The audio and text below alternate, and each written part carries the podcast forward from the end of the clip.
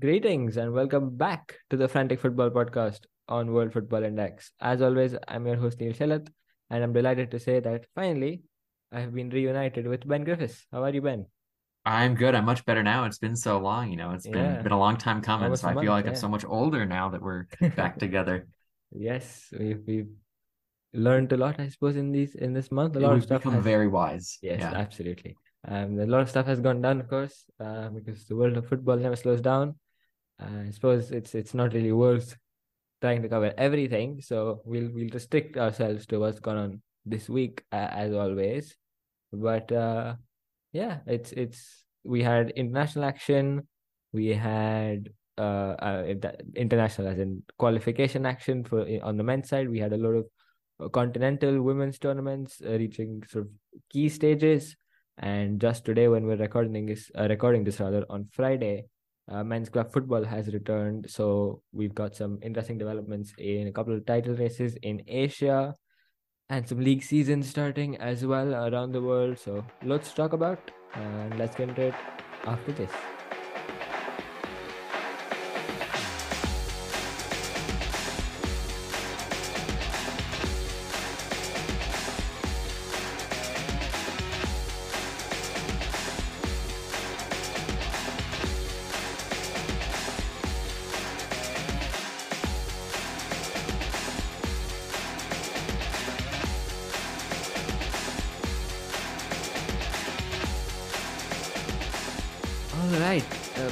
Before we get into the the the real world football action, let's also quickly address the elephant in the room from the week, which is of course the release of uh, the, the early access release rather of FM24.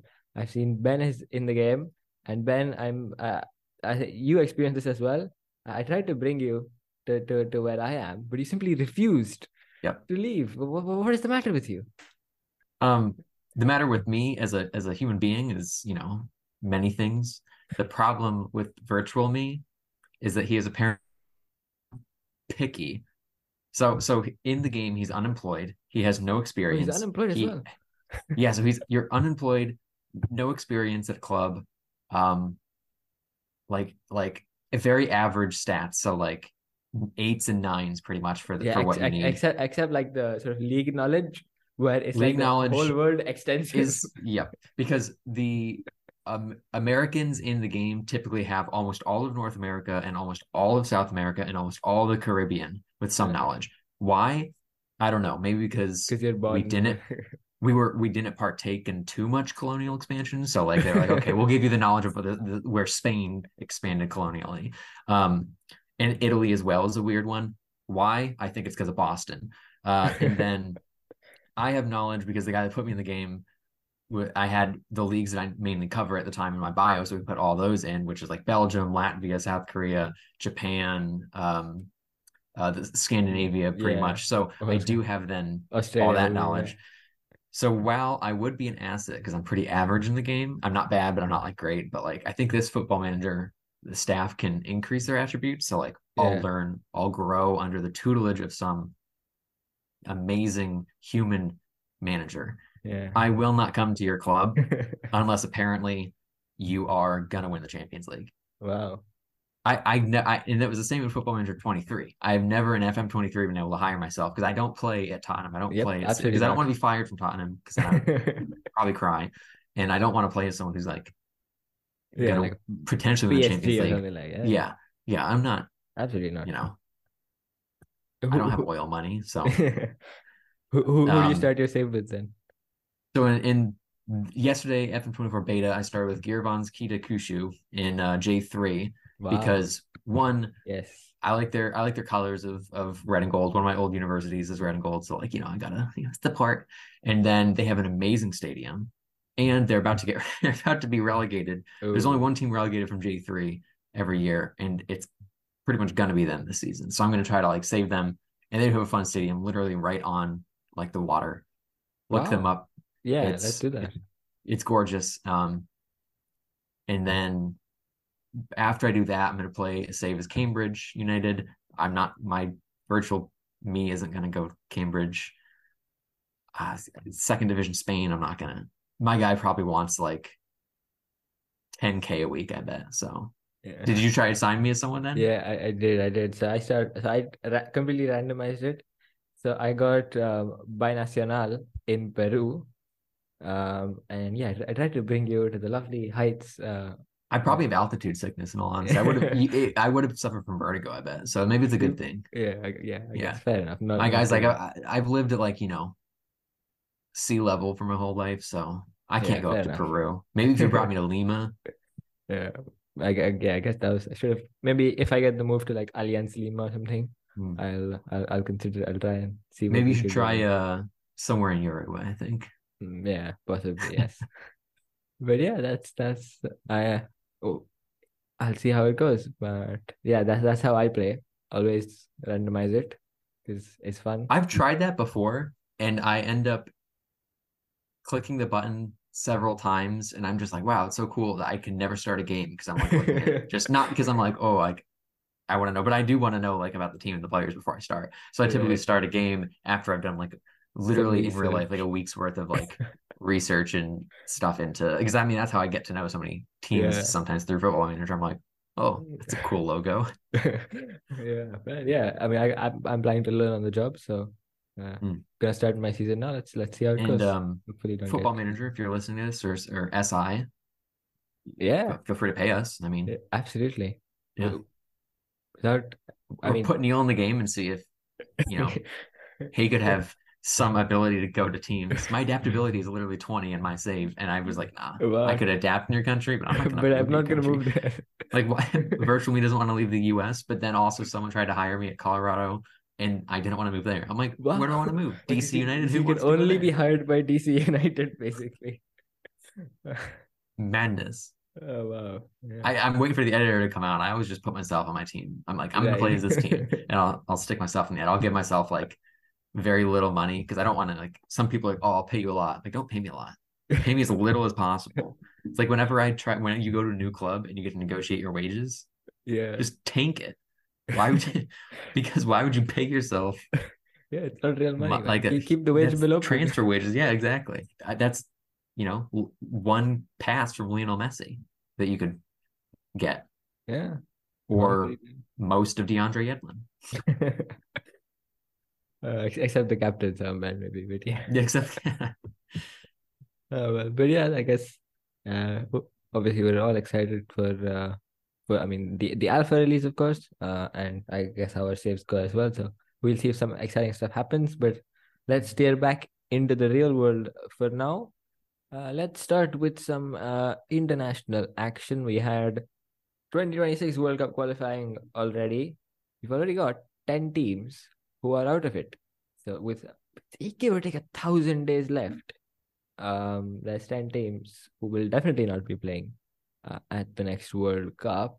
All of them are from Asia, uh, or rather from AFC, because the 20 lowest ranked teams in the Confederation play basically first round playoffs, two legged ties against each other to see who will go through and who will go home already.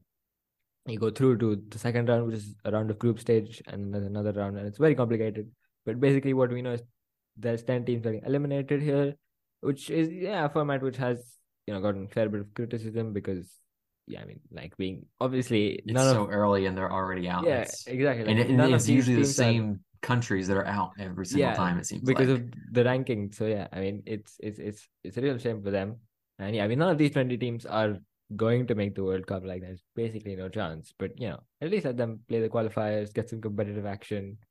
That would, yeah, even for I mean- personally, I don't I wouldn't mind this playoff format if the 10 teams who lost were given like AFC qualification playoffs, uh rather qualifying spots or whatever. But with this, they're basically done for like the next four years. Yeah, there's almost no competitive action There's that they nothing, yeah. face, which then systematically will keep them worse Lower, because they can't really play better teams Yeah. then because they're all going to be playing competitive matches. They're like, we don't have room in our schedule. And if they do, it's like one match Yeah. every once in a while against a better team. But then they'll play against a lot of other, yeah, like among themselves, basically. yeah, lower ranked ones, which is a problem because then, I mean, San Marino, which, well, I don't think they're actually the worst team in the world. I Nah, think that they, it's a they, quirk they of showed they scored them against being in the Denmark. best confederation. Yeah. Um, well, I mean, they haven't scored for forever before that, but still, Yeah, even but when still, they they don't score score, if you play consistently against Denmark, against Yeah, anyone in UEFA, true. you will be better than if you're Guam and you're and you're praised for scoring against Singapore. Yeah, that's, So, that's true. Yeah, I- I mean, I want to put every all the the, the worst teams in the world against each other because I, I do think San Oh, Marino's yes. way better. But then that I just or t- I mean, take Guam. It, what if Guam was playing against Finland, against Denmark, against England? Like even if they lose by ten goals, sometimes like Yeah. you get experience. You get to you know see more about. I mean, Singapore's a decent team, but they're also one of those worst twenty teams in Yeah. in the AFC. So Yeah. yeah, it's definitely it, you know they could change it, but I don't think they will. yeah, and It'd be nice if they did. I just don't think they will. I guess is what I meant to say. Yeah, exactly. Even with now this, you know, 48 team World Cup, you'd think they might have changed something for this, but well, apparently not. So anyway, we have had some some massive stories uh from this. Uh, I guess yeah, one thing to mention is Guam out. Guam is of course technically a territory of the US. So uh a, a thousand days before the World Cup in the US, among other places, one of their territories is out.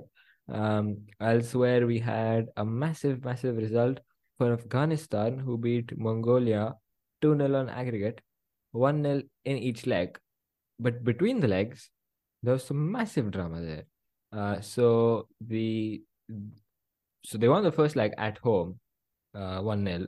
And then now many of these Afghanistan players do play abroad. So there's, there's a fair few playing with, you know, higher quality professional clubs than you would find in Afghanistan, of course. So many of them were p- pretty unhappy with like the standards of uh, their head coach in terms of like his his his training, his tactics, uh, and all that. And I I mean I, I imagine there were other off field issues too. So they wanted him uh, Abdullah Al Mutairi is his name, I believe. They wanted him gone for the second leg. They didn't want him on the touchline. But the federation decided that they would sack him after the second leg, um, which I don't know what they were thinking, but they basically expected him to just like be there, sign the team sheet, and then sit in a corner. So what he did is uh, he he did go there, but then he refused to sign the team sheet, and he was willing to forfeit forfeit the game three 0 which means Afghanistan would have gone out. Uh, and so then the federation basically had to sack him. And this is where like, 50 minutes before the game is when this news is coming out. So there's absolute panic then. So the federation's forced to sack him. The his assistant takes over, signs the sheet and whatever, gets them going. And then after all that, you know, massive credit to the players because they put together a great performance uh, and won 1 0 again. So, yeah. They're probably I- motivated after uh, I mean, yeah, finally left. New manager bounce, like the Yeah, most in. immediate new There you manager go. bounce you could possibly imagine. Like 20 minutes before your game, you're with new manager. but uh, yeah, quite quite high drama there. Uh, and, and also a massive result um, for Pakistan, who beat Cambodia 1 0 uh, on aggregate to win their first ever World Cup qualification tie in 34 attempts over 34 years. Uh, it's it's a I cannot be overstated what a big result this is for them. Uh, yeah, this was like the they won in the second leg at home, which was um like amazing scenes, um a packed stadium, great to see, and that was their first sort of com- uh, first home game in I think eight years, uh because their federation is beyond a mess. Like it's been utterly dysfunctional. Like there's bad federations all over the world. We've spoken about many of them, but this one is, or rather, was you know beyond hopeless. Like they literally weren't playing games. That's how bad it was. They couldn't you know prep like uh, schedule games. It was really really bad. But before this, um, not not too long actually, maybe like just a month before this tie, they brought in Stephen Constantine, who is uh, well a journeyman international manager to say the least. He's been uh, in quite a few places and generally very much lower ranked teams. I believe he had he had two relatively successful stints in charge of India. Um, he was at Malawi, I believe, at some point long, long ago. Uh, at Rwanda as well, if I'm not mistaken. So he he's been, you know, uh, many places, and he, he definitely knows how to get the most uh, out of uh, let's say these lower ranked teams. Uh, absolute, you know, he he is he was I think born in London if I'm not wrong. Uh, definitely British. So he's he's an absolute old school four footer Brexit ball guy. and I mean he got the job done. Look, two clean sheets, one nil uh, across two legs. Um, you, you you can't ask for much more than that. So I mean, fair play to him as well. Great result for for everyone involved, and yeah, I mean, loads of stories to come out of it, but ultimately, it's massive for Pakistani football because now they're guaranteed at least twelve more competitive fixtures over the next three or so years, which is, um, as I say, because like they weren't playing, it's it's quite the change, and uh, definitely should take them uh, in the right direction. So a huge result for them there. Um, yeah, I mean, f- for the rest of the ties, obviously, no sort of no major upsets because you know these are the lowest ranked teams playing each other. So there's really not much scope for a huge upset. But uh, yeah, uh, we've I, will just quickly run through uh, all the teams that advanced. Uh, you mentioned Singapore, Afghanistan, Pakistan. We spoke about uh, between Sri Lanka and Yemen. We had uh, Yemen advance for one on aggregate between Bangladesh and Maldives. Bangladesh advance, so a, a really good sort of first round for uh, teams around the Indian subcontinent, especially uh, between Timor Leste and uh, Taiwan. It was Taiwan who uh, advanced 7 0 on aggregate, so pretty big win. That between Macau and Myanmar, Myanmar got a big first leg win, I think 5 1, uh, and that's what got them through. Between Bhutan and Hong Kong, it was Hong Kong, uh, of course, impressed at the recent uh, Asian Games. Uh, 1 4 0 in the first leg, but lost the second leg 2 0. So, a, a, good result for Bhutan uh, and sort of the ranking points, but uh, they're out as well. Between Laos and Nepal, it was Nepal who got through, um, I think, uh, by just one goal. So, a close tie that. And lastly, Indonesia absolutely thrashing Brunei, 12 0 on aggregate.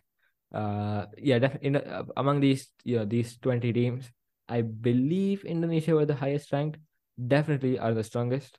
Yeah, as um, say, if they're not the highest rank, I do think that they are the, the, the best one of them. Yeah, so absolutely thrashed them. Uh, and yeah, they're comfortably through. Now we move on to the second round, which I mentioned, uh, full of groups which I believe will get underway in the next international break in November. So that is something to look forward to for all these 10 teams that advanced. Right. Actually, it's Hong Kong were the were the best ranked. 149, Ooh. Indonesia 150. Oh, so effectively, which I think that that Hong Kong, as you as you mentioned, they probably shot uh, just ahead. Is that is that recently. the updated ranking? Because where I'm looking, Indonesia are 147th. Um, that was I guess when they were drawn. So yeah. Oh yes, that was right. from July when they were drawn. So yeah, I think you're right. Yeah, yeah, fair enough. Yeah. So now the highest ranked team, Indonesia, safe to say.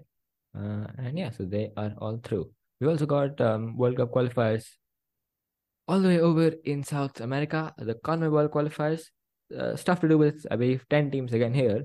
The only difference is there's only ten teams to work with they'll be playing for the next three odd years uh, to decide which six and a half, I think, go through. So you've got yeah, it's wild, and then the playoff spot. So half the con over half the continent. It's wild that over half the continent is going, and you could probably make an argument that almost the entire yeah the whole probably continent. nine of them should yeah. realistically go because they would all every single one of those would make the World Cup better.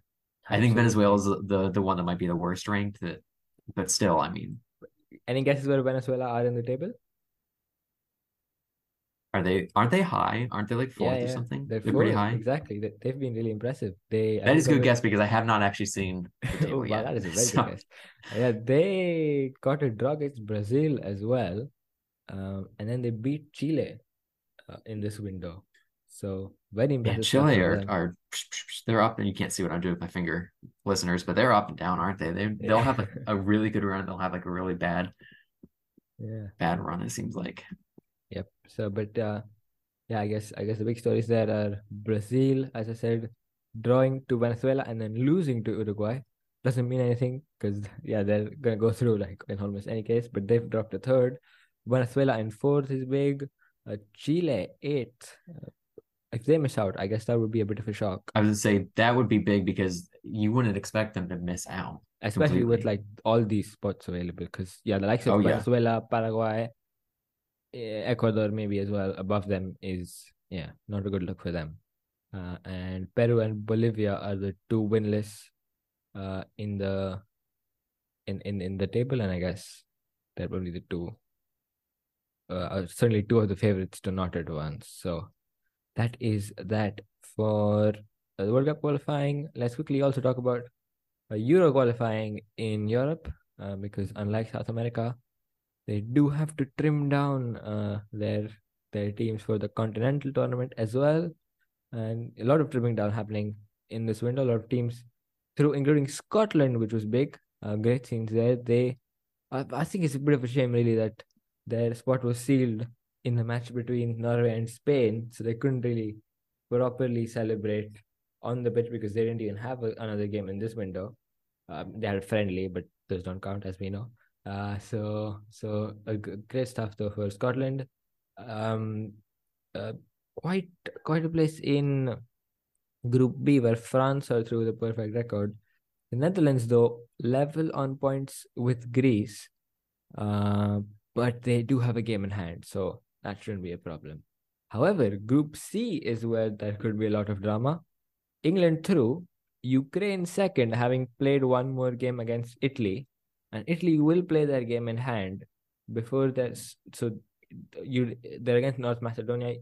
You'd imagine they win, although, well, what happened last time is is is a different story. Uh, the World Cup qualifier, I believe it was. uh, and but if they do win, North Macedonia definitely are, are out in any case.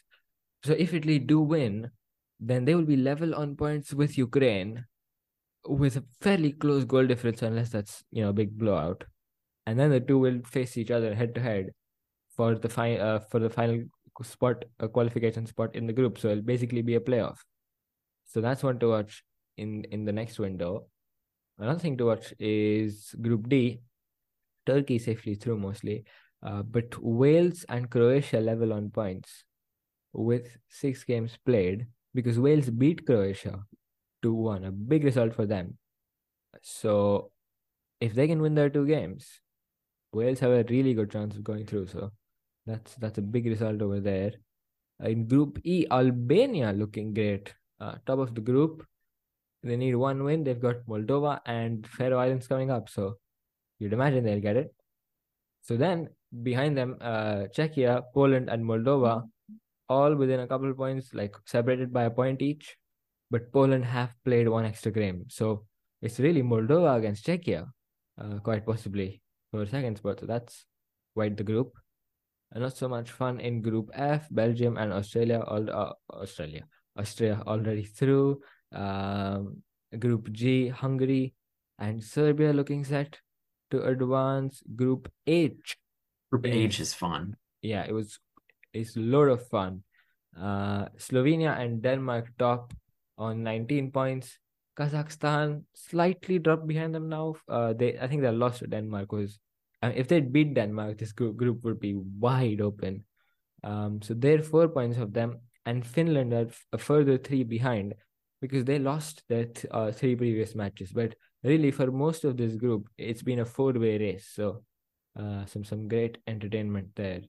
Uh, group I, we've got Romania and Switzerland in the top two, and Israel with a couple of games to play might have a chance, but they are facing Switzerland, and of course, given the, the current situation uh, there and uh, the the sort of uh, conflict with Hamas, uh, uh, it's it's tough to say when those games will be played. But apparently, UEFA has said that they have to play before the draw, which is in December, I believe.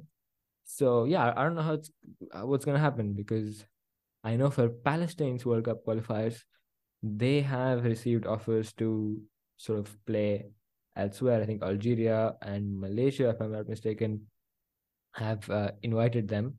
Of course, the situation for Palestine is very different than Israel, so uh, it's it, interesting to see how how this one might play out because there's not a lot of time uh, before the draw. So I suppose that's one to watch. Group J, uh, Portugal eight wins from eight, 32 goals scored, and two conceded. Definitely the strongest team in this qualification group. Of course, not very representative because they haven't played the top sides, but I have to say, uh, Roberto Martinez's sort of attack has looked a lot, lot better than I expected. Uh, and Slovakia are second, five points ahead of Luxembourg, whom they beat. Had they not done that, Luxembourg, or rather, had Luxembourg won, they would have been in a great position to qualify for, I believe, what would be their first ever major tournament. Uh, and they've been, they've been basically trying forever. They've never done it, both the Euros and the World Cup. Uh, so that would be quite something, but uh, not to be for them. Yep, that's your that's your Euro qualifier roundup. Let's very quickly dash on. Let's stay in Europe. Uh, let's talk about uh, the UEFA Women's Champions League qualifiers.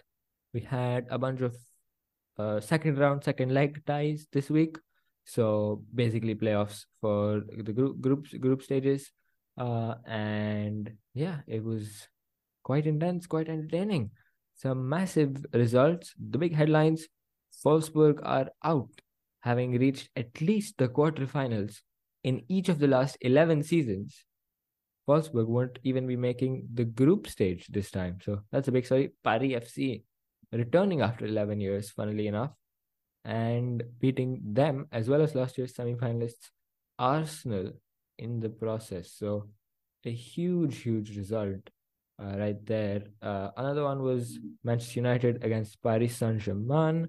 A big time Manchester United's uh, UEFA Women's Champions League debut, actually. And they couldn't get the job done in the end. They were beaten 3 1 in the second leg. So they're out. Uh, another story is that we have two Swedish teams in the group for the first time ever. BK Häcken beating FC Twente in a close tie, and FC Rosengård uh, beating Spartak Subotica. It's a bit more comfort there. Elsewhere, Eintracht Frankfurt thrashing Sparta Prague to get through. Ajax looking really strong. They're through as well, as are Brann, uh, Real Madrid, and St. Pölten uh, in of Austria, and Benfica as well with a massive win over Apollon Limassol. So that has set us up um, for the groups. And I can tell you what the groups are because we just had the draw. And boy, oh boy, do we have some groups. Group C in particular is absolutely stacked, is the word I think. Uh, that would be most appropriate because honestly, any of these four teams would not look out of place at all uh, in the knockouts. Uh, you've got Bayern Munich, Paris Saint Germain, Roma, Italian champions, and Ajax, who've looked really strong as well in in in the playoffs, as I said. So massive group that mm, group D as well, really interesting. Chelsea probably the favorites, but Real Madrid, Paris FC, who you know caused two upsets, as well as Swedish uh, title contenders BK Häcken is strong. Uh, groups A and B, you'd expect Barcelona and Lyon to have a comfortable time progressing, but behind them it's pretty wide open. In Group A, you've got Benfica and Eintracht Frankfurt, as well as Rosengård. So really anyone's uh, second spot is quite open. And in Group B, you've got Slavia Prague, St. Pölten, and Brann. So we could have a surprise quarterfinalist definitely coming from that group. So a lovely draw there. And we absolutely look forward to the the, the group stage proper starting in November. And over in South America, we are approaching the end of their continental uh, women's club football tournament. The Copa Libertadores Femenina final is set. Um, now, I believe there's been 14 editions so far, not including this one. And we've had, on 11 occasions, a Brazilian winner. Ben, do you want to guess how many all Brazilian finals we've had in the past? So, as I said, 14 editions, 11 Brazilian winners. Any guess? I'm going to guess something like 10 or so. Well, the correct answer is one. There's only been one all Brazilian final? In the past. And we're going to have the second uh, this weekend. It's, it, yeah, it's, it's, it's a pretty surprising stat when you consider that because it's utterly dominated by Brazil, the tournament. But I guess part of the reason is that generally you only get two Brazilian clubs uh, or three uh, in in in the sort of group stage. But still, I mean, you would expect them to both sort of win their groups and then have different brackets. Uh, in certain cases in the finals, or of course, sometimes they would meet in the semis.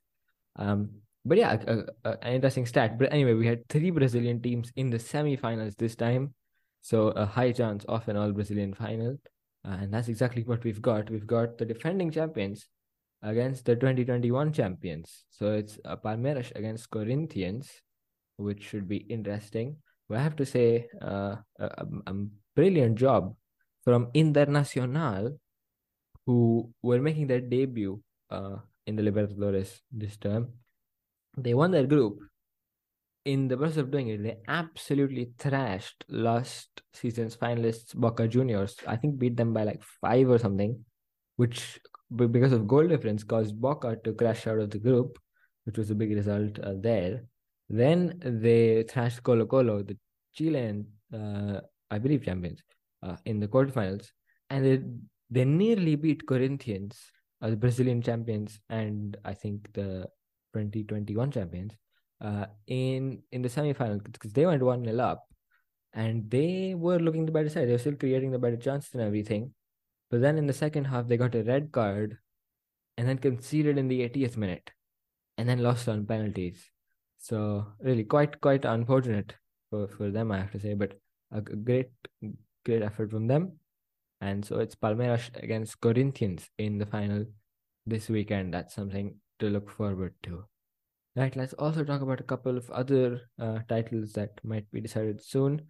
I just got a notification uh, which says that Shanghai Port have lost surprisingly to Beijing Guoan. They needed a win to seal their title after uh, Shandong Taishan won earlier uh, this day uh, today this morning for me uh, to sort of keep the title going. And yeah, if I mean, I, I thought that was a good result for Shanghai Port because you know they can win the title themselves, but apparently they, don't want to do it, uh, or not yet anyway. Uh, so yeah, it's yeah, I, I I'll have to look up who they're playing next because I was honestly planning to say Shanghai Port have won the title, uh, but, but, that didn't quite work out for me. Ooh, they, would you look at that? You're gonna want to. I was about to say you're gonna want to look at who they play next, Neel. Well, would you look at that? They're playing Shandong Taishan. So hold on a minute. We actually might have a title race here. There's five points between the two. Two games left. Obviously, if Shandong Taishan win that, you've certainly got a very electrical race because then there'll be two points between them. Shanghai Port's last game is against Dalian Professional.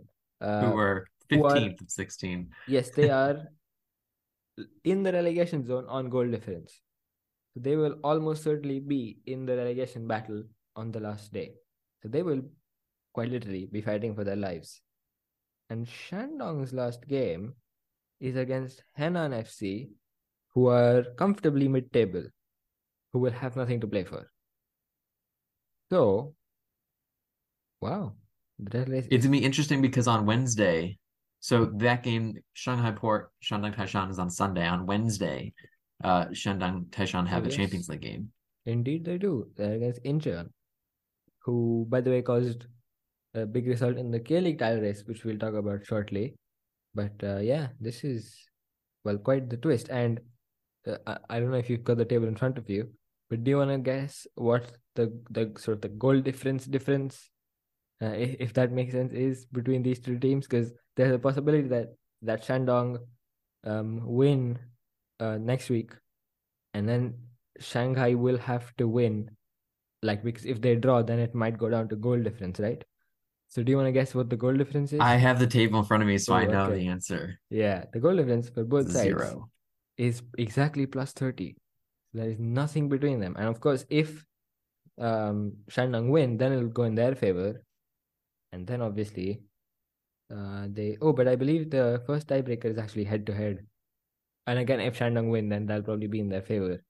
So yeah, we have a title race. We have a title race in the Chinese Super League, which we never really had for the whole season, I think, because Shanghai Port looked comfortable for the most part. Like the gap's always been like, you know, seven to nine points or something.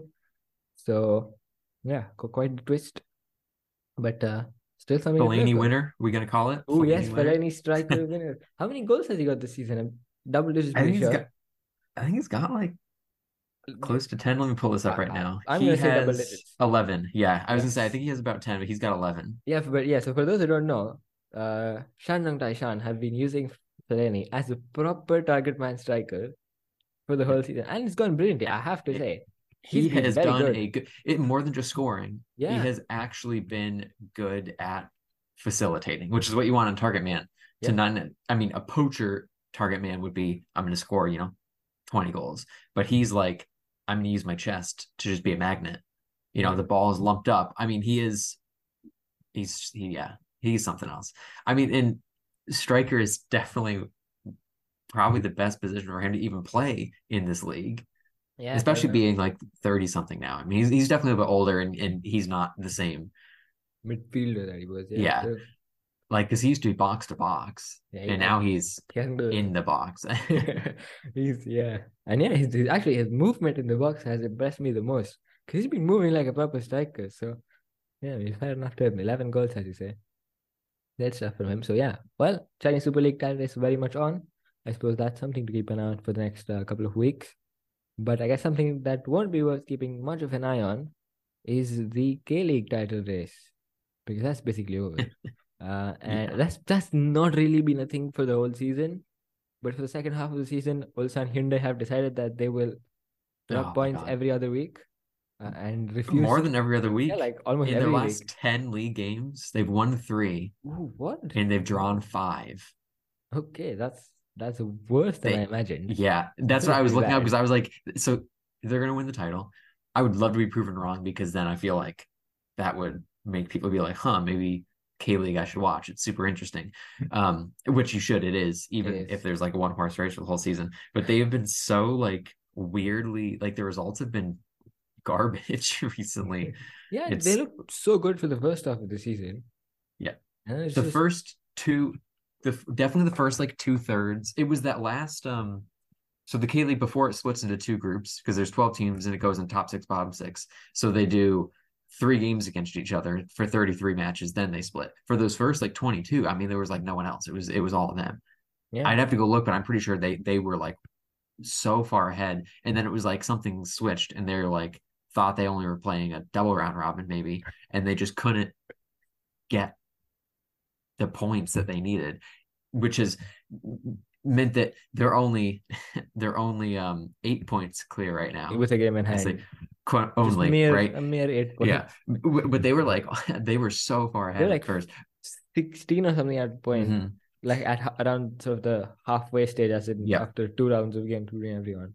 Uh, they uh and so they basically they effectively need like four points from the next fi- from their last five games which they'll get because if they draw every single game which you know but, but I mean, they, they probably won't actually need it because Pohang Steelers will drop those yes points for them. exactly yeah So, so I mean, they did Pohang would have to so they mathematically only need four points from five games which even in their current form they've been like there or slightly better than that points per game over the past 10 games so Yeah. they could lose the next four and then or I mean theoretically they probably could lose the next four win the final one and still win the title because Pohang are not gonna I mean, they dropped points to Incheon.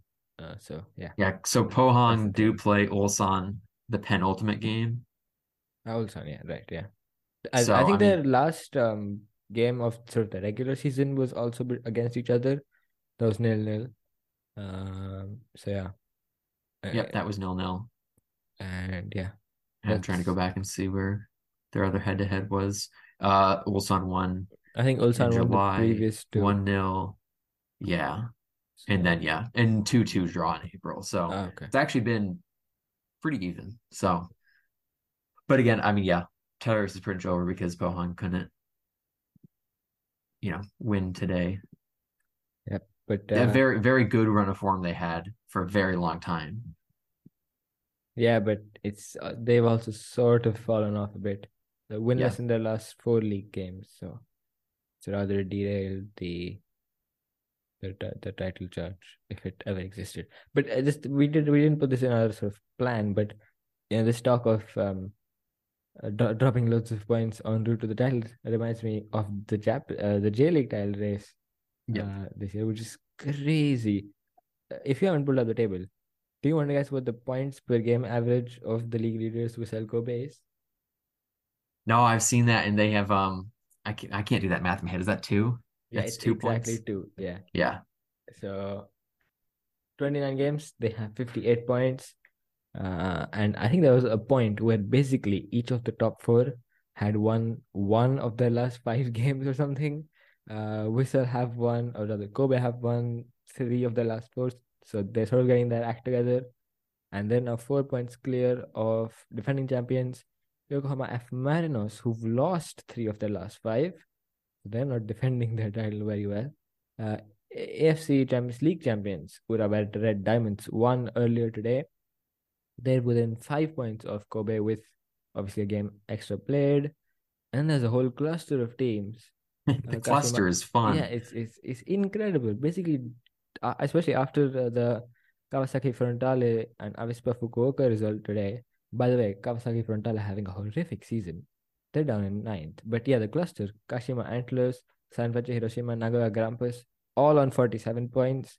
So all six behind the last uh, AFC Champions League spot uh, with a, a game to play uh, relative to Urawa Reds. And then just a couple of points behind them, you've got Cerezo Osaka, Avispa Fukuoka.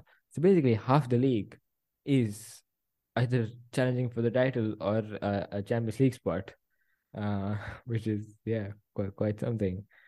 Uh, and then We do have a relegation battle too, oh yes, we do. Because it's uh, Yokohama But- FC who are newly promoted. There's only one team that gets relegated this season. Yeah, they're because they're gonna- to twenty. Yep. So they're gonna even out all the divisions. Uh, J one, two, three. Uh, Mhm. Yokohama FC are, are currently last with 23 points, but then 24 points is Shonan Bellmare's. So it's definitely a tight one because they're they've been about even, I think, recently. I think Shonan Yeah, I have have to say bit better. Yokohama FC though in sort of the games which I've watched have generally been against their top teams. They've looked pretty good. Uh, so I I mean, obviously they had that big four-one win in the derby. Um, but yeah, Yeah. I suppose their issue has been not picking up points against the Yeah, lower table sides. I was gonna say they, they've got the Tottenham syndrome. They can beat City, but they'll lose against everyone else because they, they beat. So their their most recent win in late August was yeah four one Oh, that's in the win. Yeah, that was their last win. One another win before that. Two they lost two in a row, and then they have one win. Vissel. Kobe two 0 Whoa. Vissel Kobe. Right? It's just they they're just pulling out wins out of a hat, and it's Absolutely. always Robin against. Hood They drew against the Ura, then they drew against Urawa. Uh, they yeah, I'm looking up. It's just, it, I mean, really, they've done decently against the top three quite now, well, the, the, yeah. the teams that are in the title race. Uh, this season they've done well against, but yeah, I mean, recently they have been horrible. They've they their form has completely fallen off the past Yeah. last third of the season, I'd say. But the good news for them is they've got Kashima Antlers on the final day. So one of the sort of top contenders. So you can expect a result then. Uh, and yeah, let's see how that goes. But But that's good. Is that where where is that? Okay. ga- the last it- match Yeah. uh, on the final day. Yeah, if they need a result, then Oh, it's in Kashima. Okay, I was looking at. I was hoping it it. was gonna be Yokohama because I was gonna be like, that would pop, and I could see them just be like, you know what? Let's ruin this. uh, but uh, yeah, no, not quite there. Right, let's um, move on to a couple of leagues that are just getting underway. Um, we have the African Football League starting today, which, in case sounds uh, a bit confusing, certainly did to Ben when I said Oh, it's no, it's confusing, and I'll tell that once you explain it. I'll tell you why it's even Yeah, more no, no, confusing than I originally I thought. completely agree because I, I put it in the doc as AFL, which you naturally read as Aussie, uh, the Australian Rules Football League. Um, but obviously it's the African Football League because that's the sport we're concerned with. Um, and the reason that probably sounds unfamiliar is because it was originally called the African Super League. And then they just fairly recently decided to change the name to the African Football League because apparently their colleagues in Europe recommended to not call it the Super League after uh, all, all, of their Super League debacles. But anyway, what this was supposed to be was in about 2021, uh, Gianni Infantino headed to Africa and he said, uh, let's do a Super League because you people need money. So we will make the Super League and you will all get rich, was his idea in, in very basic terms. Uh, how fees, uh, how practical that is is a question, honestly. But I guess we'll find out in the next couple of weeks. Anyway, the original plans were to have like something like 20, 30 teams, but ultimately we're just gonna have eight, and they're selected based on club coefficients uh, divided by region. So it's not the top eight teams in Africa because that would all be like North African teams. It's like three three teams from or the top three teams from North Africa. I think there's three from like West and Central, and two from like South and East. So that's how they've got eight teams basically. Uh, I can tell you who those eight teams are instead of talking uh, in such abstract terms. So let me quickly pull up the, the list of teams. Uh, tonight, or rather, well, by the time this goes out, this match will probably be underway. But the opening fixture is Simba SC against Al Ahly. Al Ahly, obviously, I suppose the top team. Yeah, by the way, we're starting straight with quarterfinals. So no group status or. It's or- not even a league. That's the problem. That's why Yeah, it's more it's- confusing. It's the it's basically the African Football Cup, which obviously they can't name stuff because then like they already have those. but if they call it the African Football League, and then they're like, let's make it a knockout tournament, Yeah, I mean, yeah. which I I- guess the Champions League, but it's kind of league and yeah, but at least they this have is like straight. group. Yeah, But at least they have league format. This doesn't have anything. It'd be more fun if this was across the whole the entire season. You know, Yeah. being double round robin. That would be fun. That won't happen. I mean, I, well, that would. I guess that was the funny. original plan, but uh yeah, I, I don't. Was the original plan to split these clubs out of their domestic leagues? Well, there was there was talk of that because they wanted to like have twenty or thirty, but I I, never, I don't think that ever took off. But the plan was that you would have like uh, which is really confusing to be honest, because they already do have a Champions League, but the plan was to have a league league format thing. Um, with like 20 or so clubs. So I don't know if they talked about splitting them into groups or just like one big round robin thing. Uh, but yeah, there's loads of plans. Uh, I, loads I- of if if they were to do a league format, I'm just realizing now with they'd have to pay a ton of money Exactly. or cover almost all the travel costs because Yeah, you just think one- about how big the whole continent is, and you, you can't take out the North any of the North African countries or teams because they're the best. You can't take out like especially right now, Sundowns. Mamelodi Sundowns because Yeah. they're the best. And and you you certainly if you were to have a Super League, you cannot also not have Kaiser Chiefs and Orlando Pirates Yeah, because you would be completely losing out on 60k people every single week they play.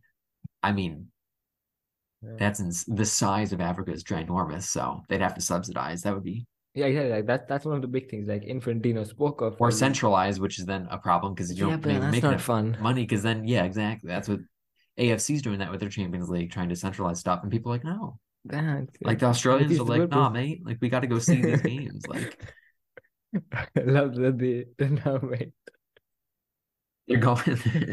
yeah. Uh, but yeah, yeah. I mean, I that's one of the big criticisms that you know Infantino talked about all this money and sort of uh, streaming revenue and whatever. whatever. Oh, by the way, that reminds me, uh, all these games are free on FIFA Plus, basically everywhere in the world, except the UK and somewhere else. I was about to look them up in the US because I swear the US. I think the FIFA US it is on. FIFA Plus. I think so. Uh, but yeah, I think it's like just a couple territories. Everywhere else free on FIFA Plus, so to watch, um, if you can. But yeah, that's Oh, the big criticism good. It's free.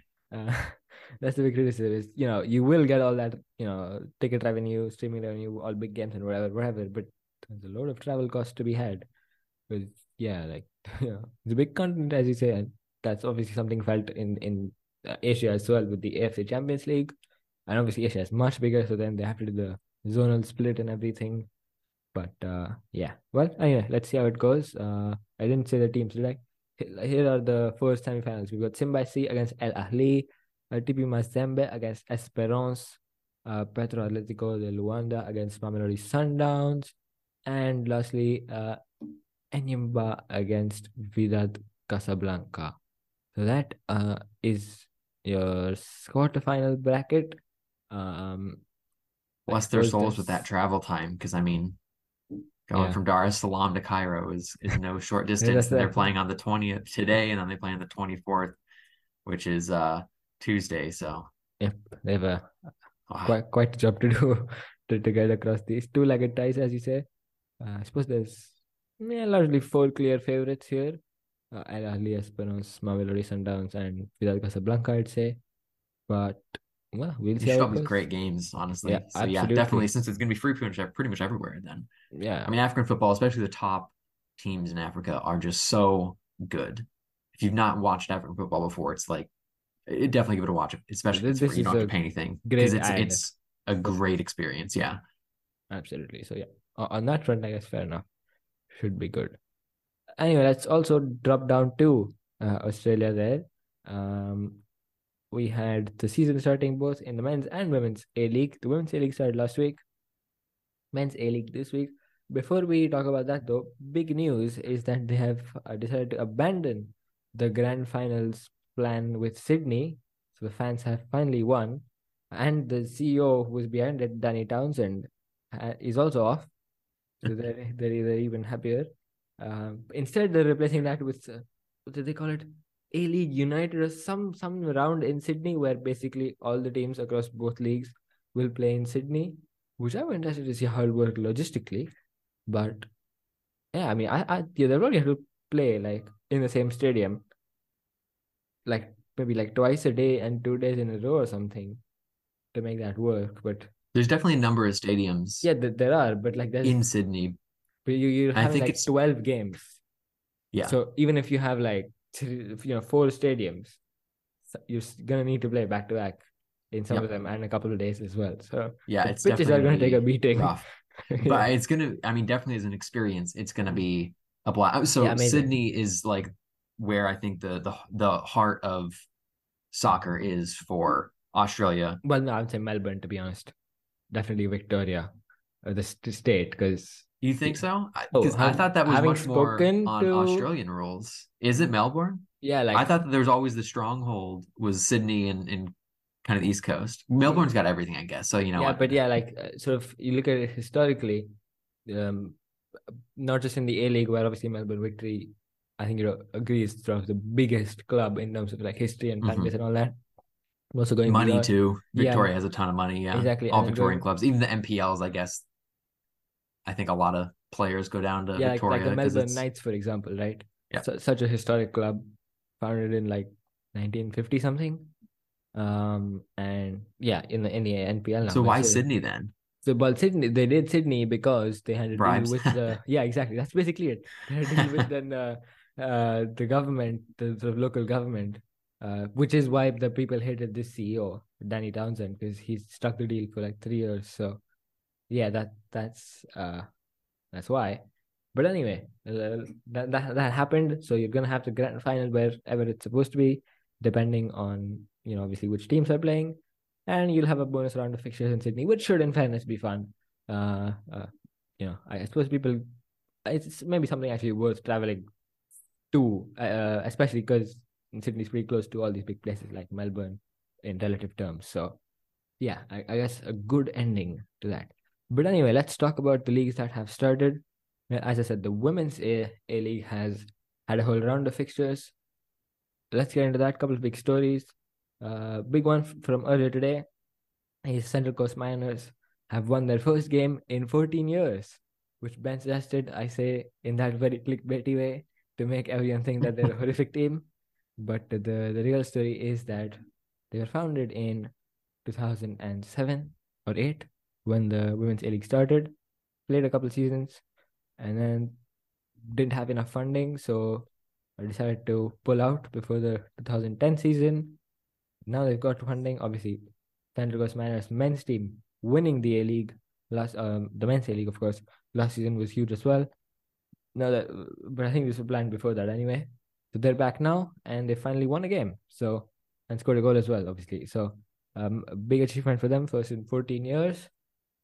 But um, yeah, elsewhere in the league, the big sort of result from the first week was Adelaide United 4, Canberra United 4. Uh, absolutely chaotic game, swung in every way possible. Some very chaotic goals as well. Uh, safe to say, Adelaide United's keeper didn't have the best of first halves, but got better in the second. And to cap it all off, uh, stoppage time equalizer for Adelaide. So some big, big drama uh, over there. Three penalties and two Yes. really bad goalkeeper mistakes Yeah. and eight total goals. So it was very, it was definitely. I was watching the. I didn't watch the replay like start to finish, but was clicking through, and it was it was just a lot of fun. It was a lot of fun. yeah. To It's on. YouTube if if Oh yes, I think if you're outside. Australia. So Yeah, uh, most of these are on YouTube. Yeah, Um, I keep up. at least in the US, I get like two games, but I think a lot of countries have more. So you'll Yeah. get both men and women two Yep. between two and like three or four games sometimes. and definitely the big ones. Uh, you And all of them are shown live, just on replay. Sometimes they're Yeah, yeah. So that that's a nice. yeah, nice and all the big ones. They're it's definitely good. The, the league is the league is uh, a lot of fun, both men and women. It's very fun. Yep. Yeah. Pretty high level, uh, especially the women's league. You know, we've Yeah. got a number of players going from the A League to top European clubs, uh, including some really exciting young talents. Cooney Cro- Cross, of course, the the big one, uh, started the World Cup now at Arsenal. Uh, and we had Mary Fowler move from Melbourne City to Manchester City. Obviously, the City group thing is a factor, but really exciting talent as well.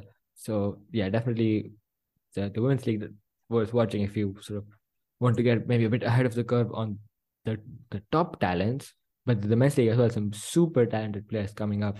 Uh, Nestory Irankunda, of course, um, the big one.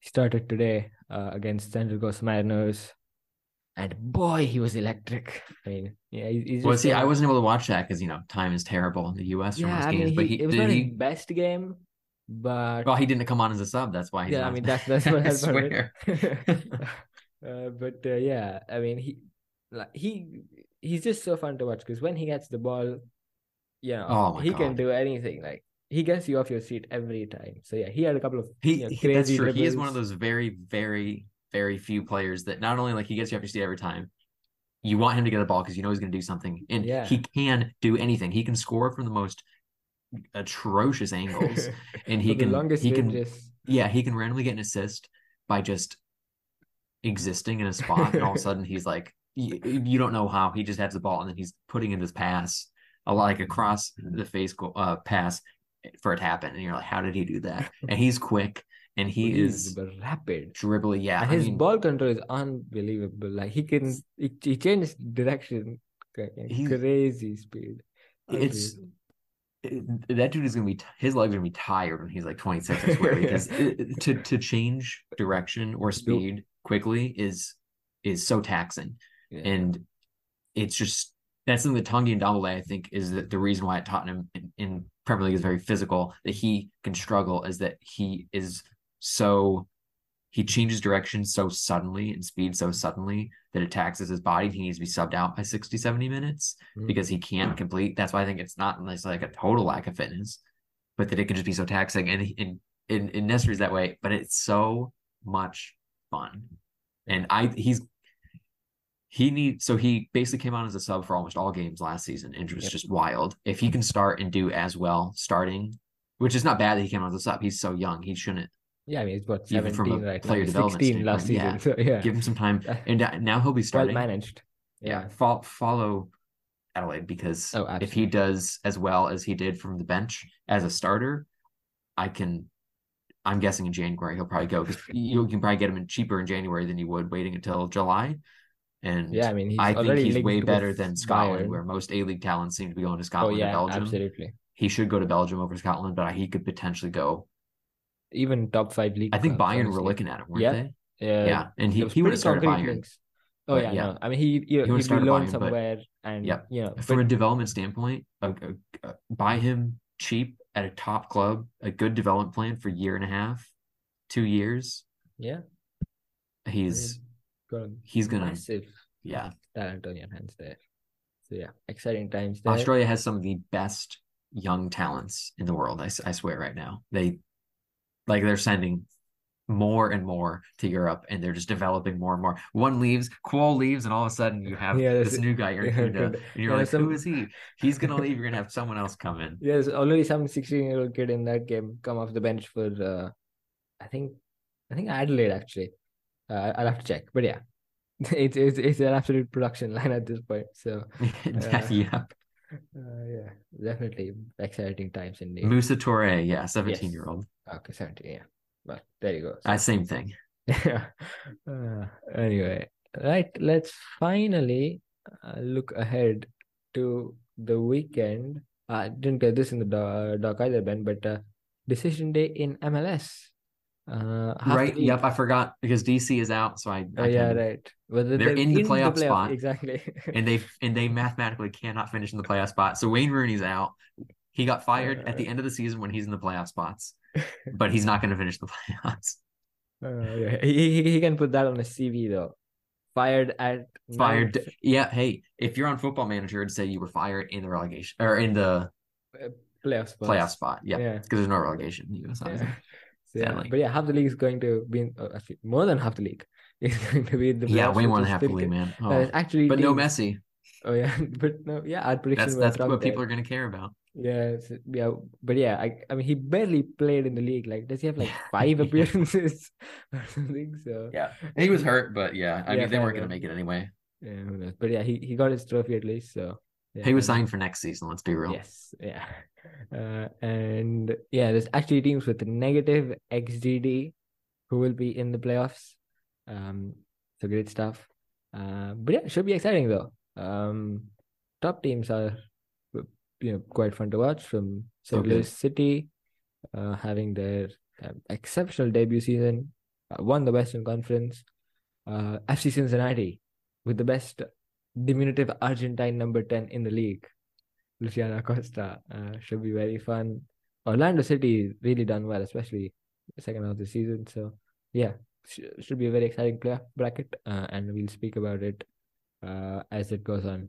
But right, let's move on. A couple of European fixtures. Um, let's start with Or the Mainz biggest Bayern. one.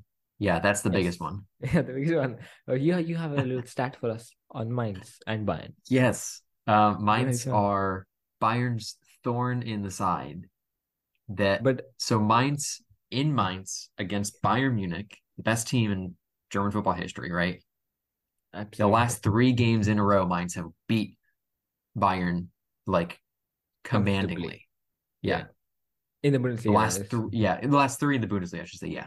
Uh, that normally they're like in in this, it's the other side, so it's in like in April normally. So I, a joke I think I posted on Twitter like last year was that like yeah, like Mainz in Mainz in April, Bayern cannot beat them, and it's been something like almost a decade since Bayern's done that. But so maybe playing right now will help Bayern because I don't know, maybe maybe the fall when they're not as tired, but but Mainz at home in the league have been unbeatable in three years. So Yeah, for Bayern. What to watch yeah, coming it's back from 3 1, 3 1, and 2 1 the last Yeah. three results. And So the they're going to concede, but Yeah, the, they'll the, still win. They'll score more. And the 2 1 also was the stoppage time goal for Bayern. So as you said, it's never really been close. Uh, so that's that's the big game. Uh, we got some huge fixtures in the Premier League, though, because we do hate to mention the Premier League. But I mean, there's some big games: Manchester City, Brighton, yeah, Merseyside Derby. But before we get into that, Ben, do you want to venture a guess at who the Premier League leader is uh, in terms of non-penalty expected goals per 90 so far this season? Team or, or player? Uh, the team. I think I might cheat because I think I saw you tweet that Ah, yesterday, okay. and then I looked, but it was a t- wasn't it a tie on FBref? Was it Okay, wow. Newcastle and Brighton? Right. Uh, so it's Newcastle outright on FBref, which is yeah, Okay. fair enough. But uh, I should say I got my for my for the purposes of my agenda rather, I, I'm taking this stat from Yes. Soccerment. So who do you think is top? Uh, according to Soccerment's non-penalty XG per 90. Oh, Because I think um FBref is actually I think FBref is uh XG per 90. It's not non-penalty. oh, I had I had gone over the. I think they have. Maybe I'll have to look at. it. I don't know. Okay, that's another time. So, Okay, yeah. is it not Newcastle Well, uh, yeah. So certainly not on uh, uh on so on so on Soccerment? Oh yes, Is you're right. Yeah, that, yeah, there is um NPXG as well if you scroll deeper, and that's tied between Newcastle and Brighton on FBref. But uh, for Soccerment, no, it's neither of them. It's neither Newcastle nor Brighton. I'll give you one bonus guess. I'll preface this with uh uh I really like Soccerment, so don't take this as a knock on FBref. But yes, Soccerment, very good. So I'll go with them. It's Okay. not either of them. I don't. It's not Newcastle. It's Everton. not Brighton. It is Everton. That's quite Is it ever how? yeah, I it know that they're so much better than baffled the results have have been. But I've seen so much this week that people have been with the international break. You got two weeks to look a, ahead to this game, and people have been like, "Everton are so good." Like not the results, but like the Yeah, the how they're playing. underlying It seems like they they're actually doing a Yeah. respectable job. More than respectable. Le- yeah, leading the way Yeah. in terms of NPXG. That's per 90, of course. Uh, yeah, quite something. Uh, Do you want to guess what, what they have it as well? Because it is really high. NPXG per ninety, what their number is? I don't know. Do you want to guess Two. It's 2.30. Jesus Christ. Five losses though. yeah, it's, it's, it's mad. Oh, yeah, but they have been. I mean, their uh, NPXG per shot is 0.14, which is the third best in the league. So, So they only have nine goals scored then. So that is 2.3. uh, the, yeah, their total uh, XG is like 18 plus. Oh my God. They're Yeah. underperforming at like more than half, which is, yeah, really, really bad. And it's Uh, not and it's not a given that they're just suddenly gonna flip like in the next eight games. That's Yeah, not what. XG is about. So like if you're listening to this, you know, take it from my side. This is also kind of opinion, kind of fact, but it's not like the next eight games they're just gonna flip and overperform. It's just wild the fact Ah, that that's they that's that's wrong, Bu- Ben. You know the uh, UEFA rules or rather FIFA rules say that you must. Yeah, I'm sorry. Oh, I just I the just end of the season, so Yeah. they they have to Yeah. score like you know, 27 goals in their next next. Hey, in in the Premier League this season with the VAR things that have been happening, Yeah, that that- could be a legit thing. They that, could say, you know what, Everton. Oh my God, how amazing would it be if in the Liverpool game, Liverpool once again are at the oh end of a bad call, get into that. but this time against Everton, who are who are under the, who are the numbers doing very well, but just can't put those results, but they can't score off of that. And if there's some goal they score to flip them into like you know, like overperforming, I would. Everyone knows I'm a pious Tottenham fan. I would pay money to see Twitter complete or X or whatever completely fall apart. yeah. Reddit would fall apart too. Every I'm pretty sure North Central Northern England would completely fall apart. that would be fun. You'd hear we, have the independence movement for like Merseyside stuff. Yeah, you would. The Merseyside League, but it wouldn't include Everton. No. No, Yeah. they. Uh, but yeah, there'd be like Andorra in the second division. Yeah, they would. Uh, but yeah, anyway, I guess that's uh, all we have time for today. So thank you very much for listening, everyone. Big thanks to you, Ben, uh, getting this back together. Hopefully, we'll be back sooner than a month. Uh, but Yeah. see how it goes. And of course, enjoy the action you know, this weekend and going forward. So take care and see you soon. Bye bye.